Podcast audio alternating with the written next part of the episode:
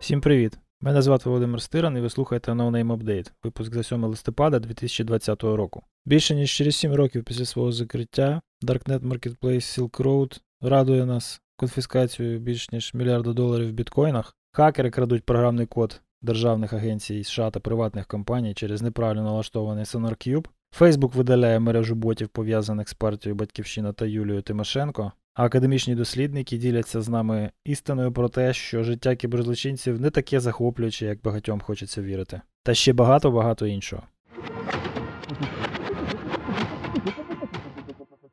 Докладно про головне. Департамент юстиції США заарештував вкрадені біткоїни Silk Road на 1 мільярд доларів. Мін'юз заявляє, що вилучив 1 мільярд доларів у біткоїнах, які були вкрадені неназваним хакером Вроса Улбріхта до його арешту за створення та управління нелегальним маркетплейсом Silk Road. Наразі це найбільша сума в криптовалюті, яка коли-небудь вилучалася правоохоронцями. Ульбріхт відомий в Даркнеті під псевдонімом Dread Pirate Roberts та керував Silk Road з 2011 по 2013 рік. В жовтні 2013 ФБР заарештувало його та зупинило майданчик, який встиг стати найпопулярнішим засобом збуту нелегальних товарів та речовин у Дракнеті. У 2015-му його визнали винним в відмиванні грошей та поширенні наркотиків та засудили на довічне ув'язнення.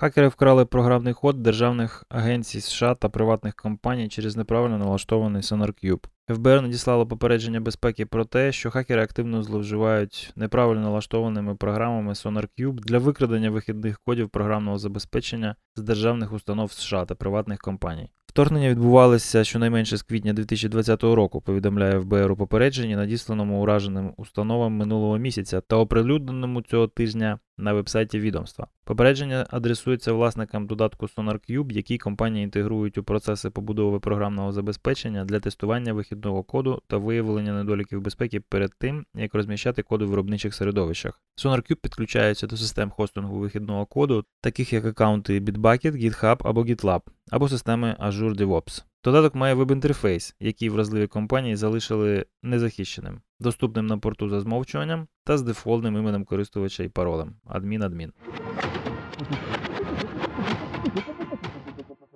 Facebook видалив мережу ботів, пов'язаних з Юлією Тимошенко. Згідно зі звітом Facebook за жовтень, соціальна мережа видалила в Україні 94 аккаунти та сторінки через неправдиву інформацію. Дослівно, ми видалили 46 аккаунтів Facebook, 44 сторінки, одну групу та 3 аккаунти Instagram, пов'язаних з піар-фірмою МАС в Україні та особами, пов'язаними з компанією Юлією Тимошенко і політичною партією Батьківщина.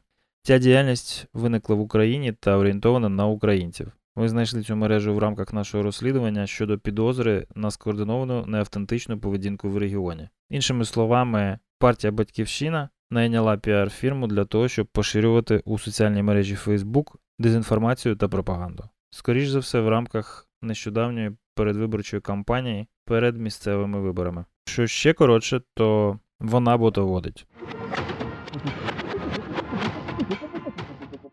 Життя кіберзлочинців не таке захоплююче, як здається. Ті, хто потрапляє в кіберзлочинність в очікуванні захоплюючої прибуткової кар'єри, швидше за все будуть розчаровані більш потворною реальністю, свідчать нові дослідження. Гучні кібератаки, такі як спалах WannaCry 2017 року, атака на Sony 2014 року або компрометація облікових записів знаменитостей у Twitter, можуть надати кіберзлочинності певного романтичного шарму. Однак, як виявили науковці, так само як терористам потрібно мікроконтролювати усі аспекти своїх справ, кіберзлочинцям доводиться миритися з менш гламурною стороною своєї діяльності, нудними завданнями, рутинним повторенням та низькою оплатою праці. Коротко про важливе. Дослідники знайшли версію вірусу вимагача RansomeX під Linux. Це перший раз, коли штам програми здирника під Windows був перенесений на Linux. WhatsApp додає зникаючі повідомлення, але робить це по-своєму. У користувачів не буде змоги обрати тривалість життя ефемерних повідомлень, вона становитиме 7 днів.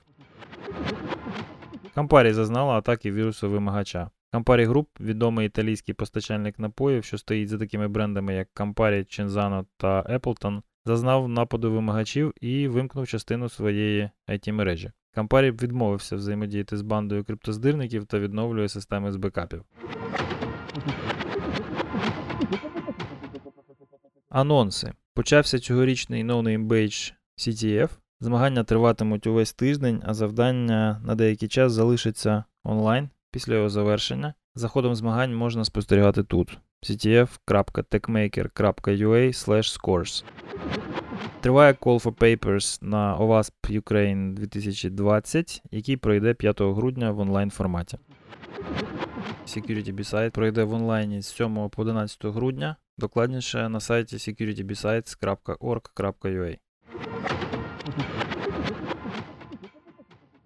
Вразливості тижня. Код-ін'єкція в GitHub Actions. Недолік дизайну в платформі управління робочим процесом від GitHub під назвою Actions може надати хакерам доступ на запис до репозитарів і розкрити зашифровані секрети, повідомив дослідник Фелікс Вільгельм з Google Project Zero. Зловмисник може використати команду GitHub Actions setenv для скидання у потік виводу командного процесора команд Node.js, які потім обробляються та виконуються раннером Actions. Процес Actions під умовною назвою Runner парсить весь std-out в пошуку команд. Кожна дія у GitHub, яка виводить неперевірений контент в ході виконання, є вразливою, пише Вільгельм. Особливо ризикують проекти, що мають складні багатоетапні робочі процеси в GitHub. Наприклад, у випадку репозиторію Visual Studio Code від Microsoft, Вільгельм зміг використати цю вразливість, здійснивши ін'єкцію коду в заголовок issue, що передається до нового робочого циклу виправлення помилок. Це змусило інтерпретатор Node.js платформи скинути у StudyOut всі параметри середовища процесу. Тули та райтапи. FireEye випустив Threat Pursuit, такий собі калі на вінді для дослідників загроз. Віртуальна машина Threat Pursuit оснащена більш ніж 50 інструментами, які аналітики з розвитки загроз використовують для полювання на зловмисників. По суті, це Windows 10, яка може бути розгорнута на нових робочих станціях до, під час або після інциденту безпеки, та суттєво прискорити процес розслідування. Особливо у випадках, коли доступ до місця пригоди ускладнено. Ну, тобто тепер це майже завжди.